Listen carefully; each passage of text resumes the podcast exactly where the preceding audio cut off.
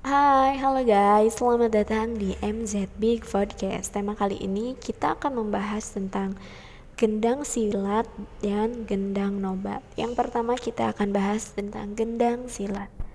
Gendang silat merupakan musik khas masyarakat Melayu Bengkalis.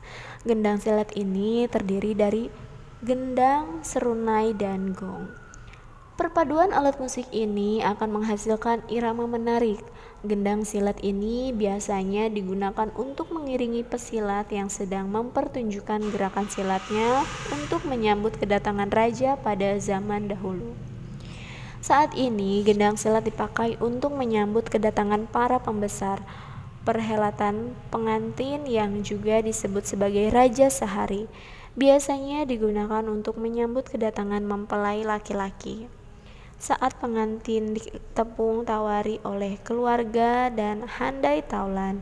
Selain itu, gendang silat juga digunakan untuk mengiringi prosesi pernikahan Melayu seperti di saat mandi taman.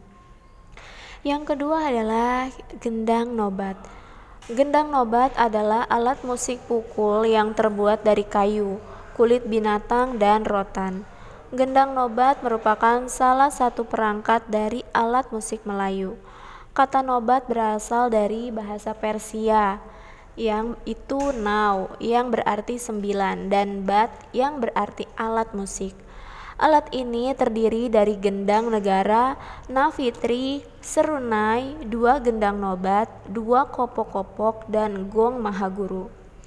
Alat musik tersebut dianggap sakral dan lagu-lagunya tidak boleh dimainkan sembarangan. Bahkan, alat musik ini tidak boleh dilangkahi. Para pemain gendang nobat berasal dari keluarga kerajaan atau keluarga yang telah ditunjuk. Oke okay guys, segitu dulu kita bahas tentang gendang silat dan gendang nobatnya. Semoga bermanfaat dan menambah ilmu pengetahuan tentang ragam kesenian tradisional Indonesia. Terima kasih dan sampai jumpa lagi di MZ Beat Podcast selanjutnya.